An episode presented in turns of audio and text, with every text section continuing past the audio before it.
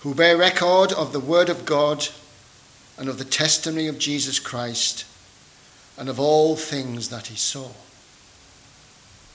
Blessed is he that readeth, and they that hear the words of this prophecy, and keep those things which are written therein, for the time is at hand. John, to the seven churches which are in Asia, grace be unto you, and peace from him which is, and which was, and which is to come, and from the seven spirits which are before his throne. And from Jesus Christ, who is the faithful witness, and the first begotten of the dead, and the prince of the kings of the earth, unto him that loved us and washed us from our sins in his own blood, and hath made us kings and priests unto God and his Father, to him be glory and dominion for ever and ever. Amen. Behold, he cometh with clouds, and every eye shall see him, and they also which pierced him. And all kindreds of the earth shall wail because of him. Even so, Amen. I am Alpha and Omega the beginning and the ending, saith the Lord, which is, and which was, and which is to come, the Almighty.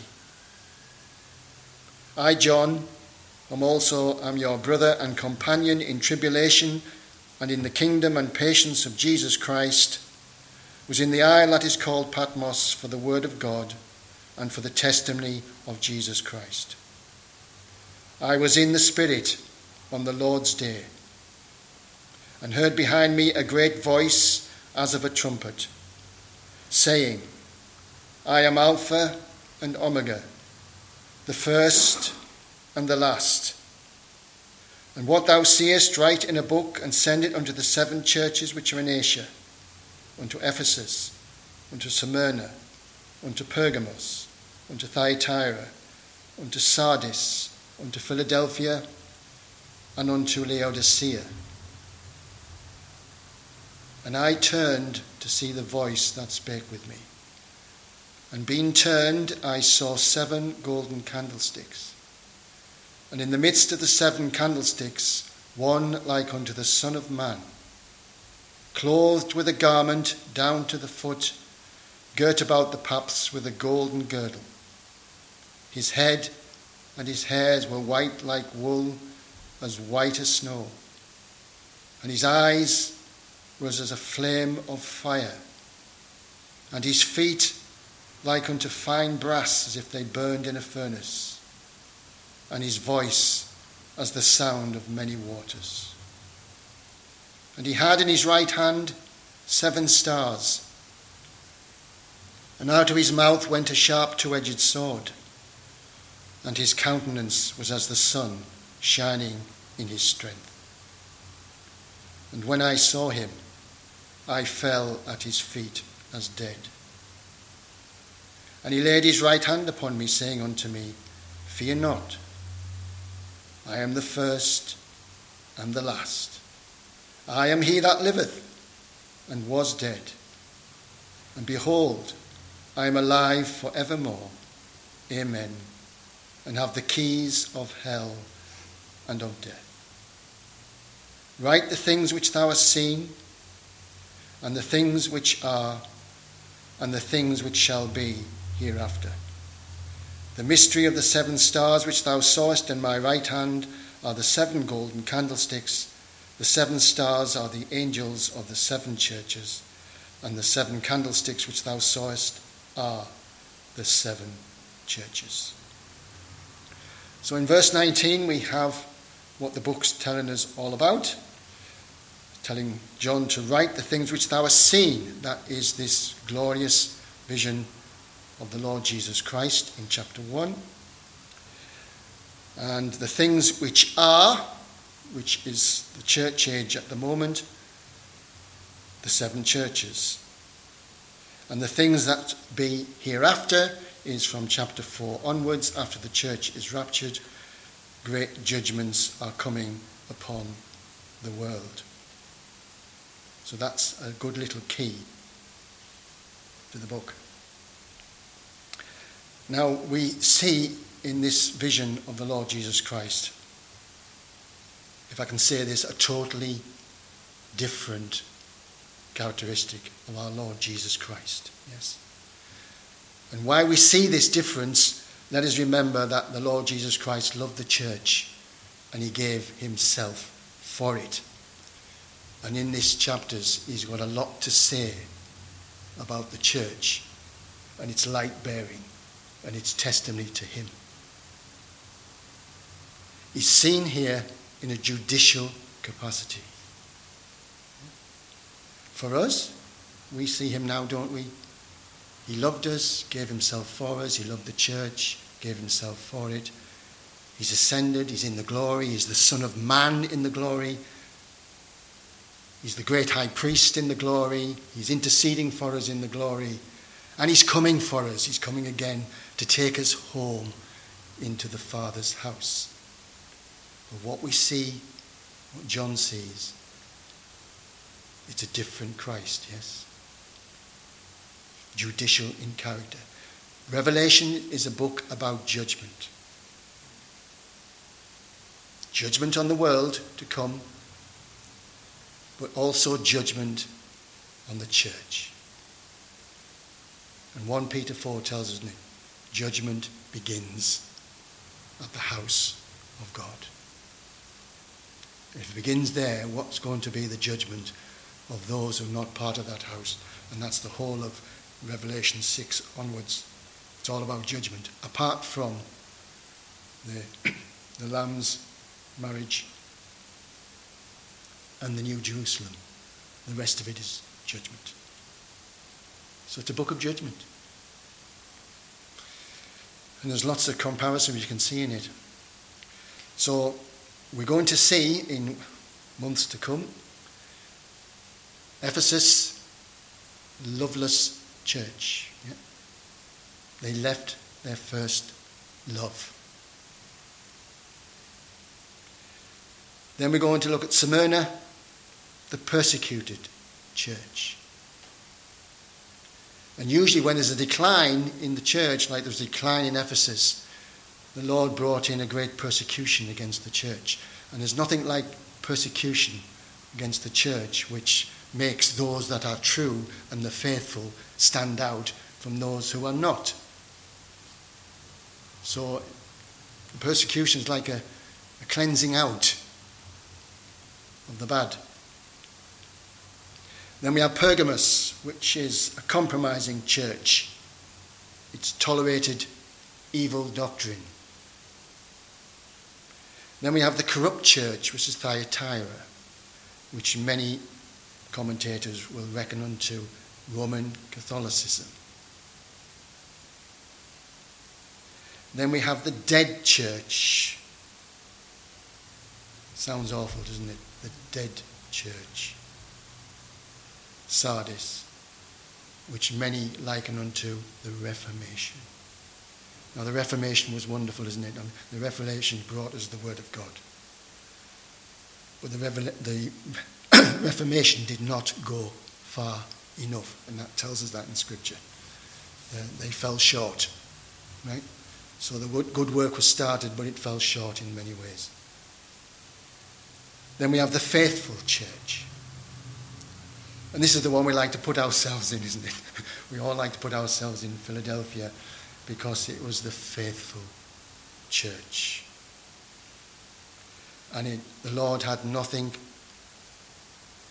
contrary to say about the church of Philadelphia. He had somewhat against all the others, but Philadelphia, he had nothing bad to say to them, and also to, to Smyrna, he had nothing bad to say to them either, because they were being persecuted. And then we have the last one, the lukewarm church, which is Laodicea. And we read there that this We've got to th- take this in really seriously. The Lord says he will spew it out of his mouth. Very strong words, aren't they? He is outside the door. Apostasy. So, the Revelation is also a prophetic history of the church, because we're still in the church age at the moment. So, it's a prophetic history of the church, unfortunately, of its decline, till at the end it spewed out of the mouth of the Lord. That's how bad it gets.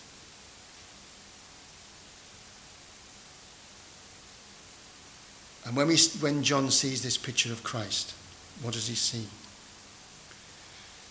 He sees the Lord in the midst of the candlesticks, walking in the midst. And he's judging, isn't he? And you'll read about it on each one. He says, I know. Those little words he says. I know all about Ephesus. I know all about Smyrna etc., etc. I know. Nothing can be hidden from the piercing eyes of the Lord Jesus Christ. His eyes were like a flame of fire. That's judgment. Nothing can be hidden from his sight. He's judging everything that he sees.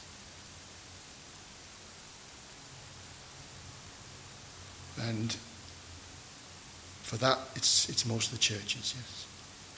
Another solemn fact is Five of these churches are called to repentance. There's another strong word, isn't it? Such is the state of the churches. They're being called to repentance. Repent.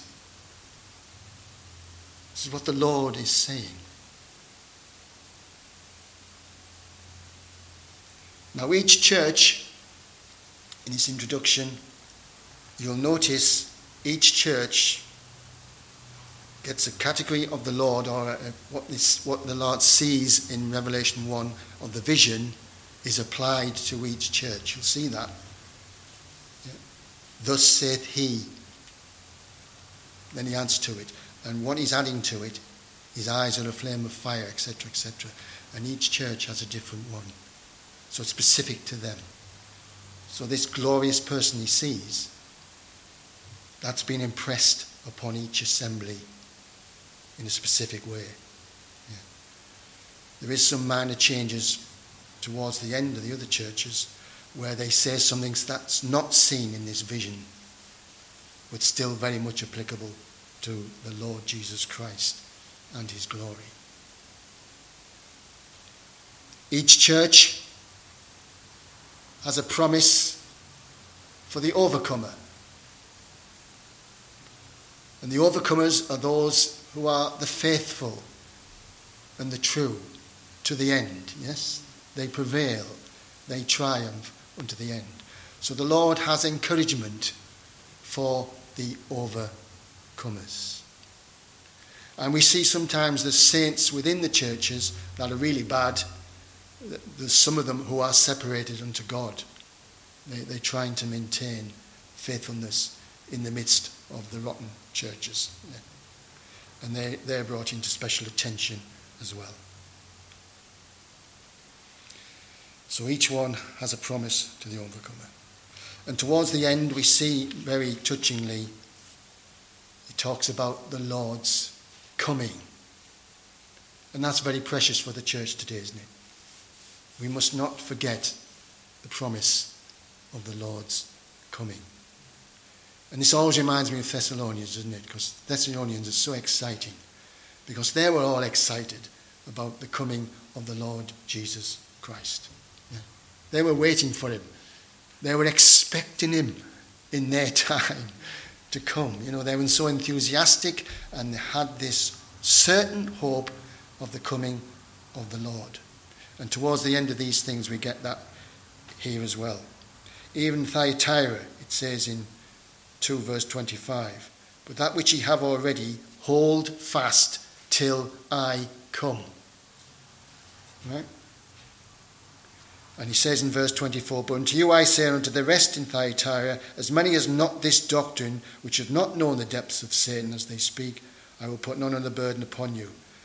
but hold fast till I come. as the promise of his coming to these faithful in the midst of Thyatira. Remember, that's corrupt church. He also says further down, doesn't he?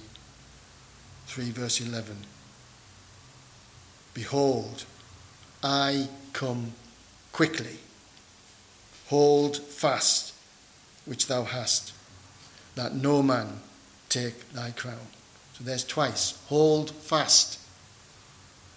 I'm coming, yes.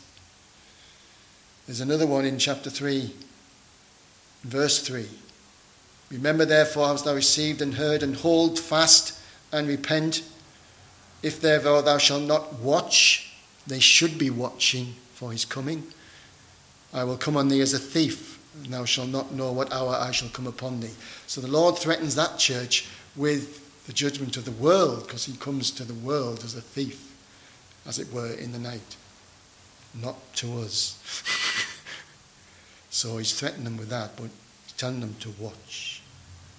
The Lord is coming. So all these precious things we can gather from all these seven churches in different ways, but we'll go into it obviously in much, much more detail as we come to it. But Jesus is seen here in 1 verse 5, the faithful witness, the true and faithful witness. Israel was a witness to God, and his glory should have been Israel failed miserably to be a witness for God. The church is to be a faithful witness to God. And when you look out there, it's called what we call Christendom, which is the Christian profession throughout the world. Uh, and if you look at it in detail, it would make you feel very sad at what's been seen in Christendom. You know, some are way off the mark, far from it. You get things like the Church of England, right? State connected to church, which is what our good friend Constantinople, um, not Constantinople, was, what was his name again? Constantine. Rome, yeah, that was, that was his fault. Const- Constantine liberated all the Christians in Rome and throughout the Roman Empire and given back their rights and everything like that. But it was joined to the state. So you can see clearly in the Church of England that they're so political. They'll get up and give a political sermon. It's not what we're here for, is it? It's the gospel and the light of the gospel we are proclaiming, not politics.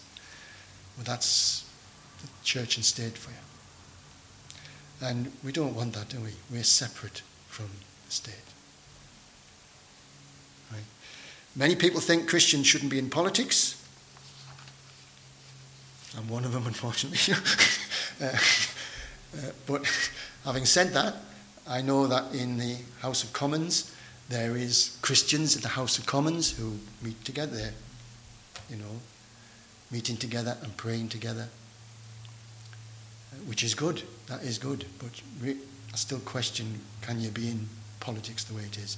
And there was one Welshman, wasn't he? He had to resign eventually because his faith was totally compromised. He couldn't go on any longer in the politics, and he left for that reason. So that's the sort of thing we're facing with in the whole of Christendom. But Jesus is the faithful witness. Isn't that wonderful? His faithful testimony. Faithful right to, to the end. Faithful to us as well. He's the first begotten of the dead. Wonderful, isn't it? Prince of the King of the earth. That's his coming glory and the millennial kingdom. We can look forward to the millennial kingdom. We will see that with our eyes. Yes.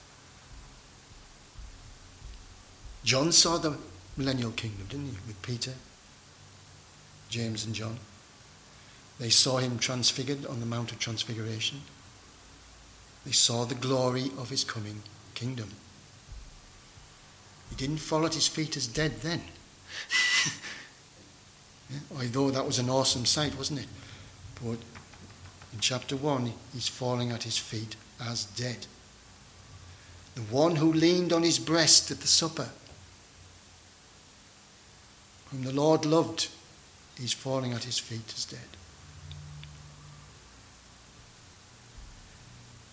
Unto him who has washed us from our sins in his own blood, and hath made us kings and priests unto God his Father, to him be glory and dominion forever.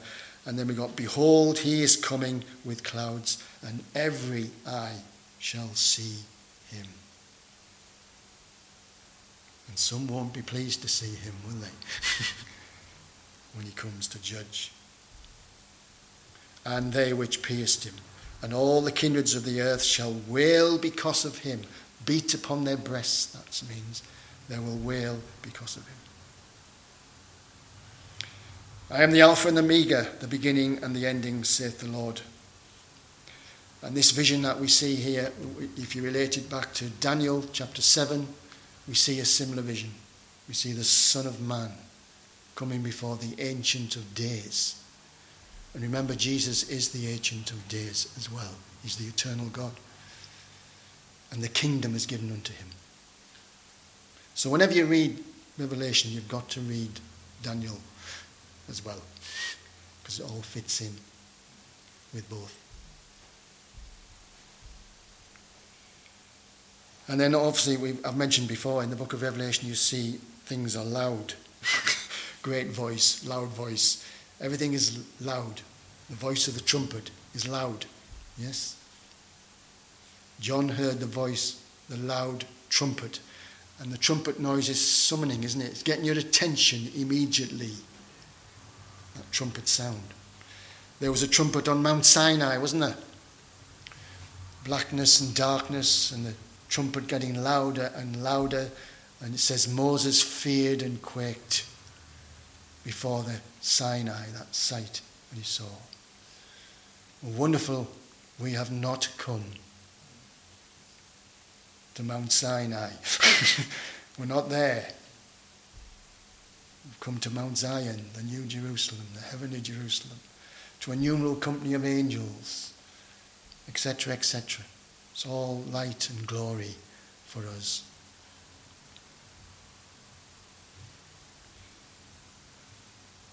So we see Jesus in the midst of the seven candlesticks, one like unto the Son of Man. And you often think about that, don't you? You do think about that, don't you? He's a man. He's God the eternal God, the Ancient of Days.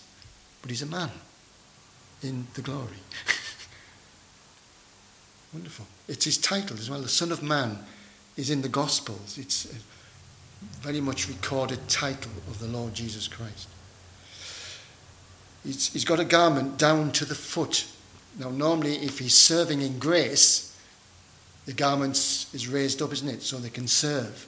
He's not doing that. His garment is to the foot. He's standing in a judicial capacity. He's got a golden girdle, which is righteousness, isn't it? His head and his hair is white like wool, as white as snow, the ancient of days. And his eyes are a flame of fire which sees everything. His feet like unto fine brass as they burned in a furnace. Again, brass is judgment, isn't it, in Scripture? furnace. His voice is the sound of many waters. And out of his mouth went the two edged sword. And his countenance was as the sun shineth in his strength. An awesome sight. But he says to John, Fear not, I am the first and the last. I am he that liveth and was dead. And behold, I am alive for evermore, and have the keys of hell and of death. So we're going to see that Jesus in the seven churches, who he can commend, what he can commend, he commends. Yeah? But then as he goes on, you, are waiting for the but. he commends them for this, that, this, that. But then he says, I have against thee. Right? We do this in education, at work, in teaching. You know, you, if when you're bringing students up for simulation and management of cardiac arrest and things like that, and you look at their performance, you bring out all the good things first, yes? So you, you don't drop them down in the and say that was a load of rubbish, go away, uh, and hope you're not treating my mother.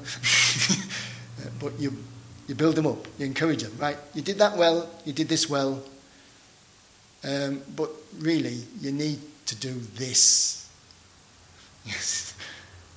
And perhaps it's better if you did this. So you build them up, but you do reinforce what they need to do better. This is what the Lord is doing, isn't it? In a much more judgmental way. Build them up what He can, but then get, telling them, I have against thee. And we're going to start in, in three, four weeks, won't Start with Ephesus.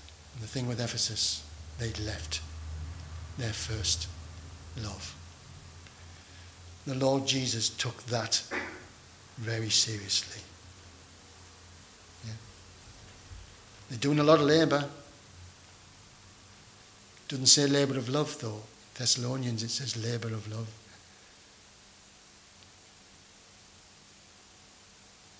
They lost their love. They're losing their love for the Lord Jesus Christ. And I suppose as we read these chapters, we can look at it in an individual way as well, because it always, as you read about the churches, you can search your own soul individually. We're looking at the spiritual state of the church. You can also look at the spiritual state of ourselves, can't we? Through what we read, we can do self judgment ourselves, which would be good as well and perhaps sometimes needing repentance as well. So it's good to look at these things, yes?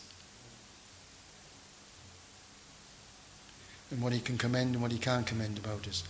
And we're going to ask the big question what about our church or our assembly here? What would he say to us? what would he commend? Would he say, I have against thee? would he say, you need to repent? Serious questions. Because he knows. he knows all about us in this assembly, as well as everyone all across the world.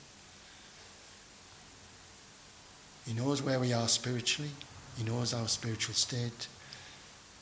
He knows if we're maintaining a testimony of light for Him. He knows how much we love Him or not. He knows everything. He's omniscient. He's omnipresent. He's omnipotent.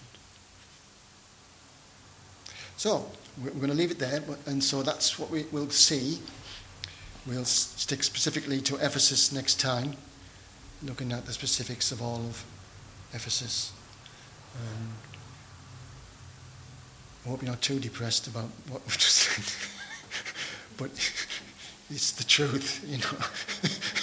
That's what we see out there, unfortunately. Uh, but we have to encourage ourselves in the Lord, isn't it? And just, He's coming for us. He loves us and He's coming for us, and we're waiting for His coming. And we need to be faithful to our Lord Jesus Christ to the end. Yeah. And we need his grace for that. Let's pray. Our Father, we do thank thee for the revelation which thou hast given thy Son, our Lord Jesus Christ. And Lord Jesus, we do thank thee for the great love that thou hast for every one of us. And we do thank thee that thou in our lives we have the Holy Spirit dwelling within us. And again, we're being reminded, uh, as Revelation reminds us, he that has ears to hear, let him hear what the Spirit saith unto the churches. And we pray we might be, have a listening ear as we continue our studies in thy word. We thank thee for the glory of thy person. We thank thee for the glory of thy coming. We thank thee for the word we have in our hands. We thank thee again for our spiritual hope. And we thank thee again that we are children of God. Give thanks in thy precious name. Amen.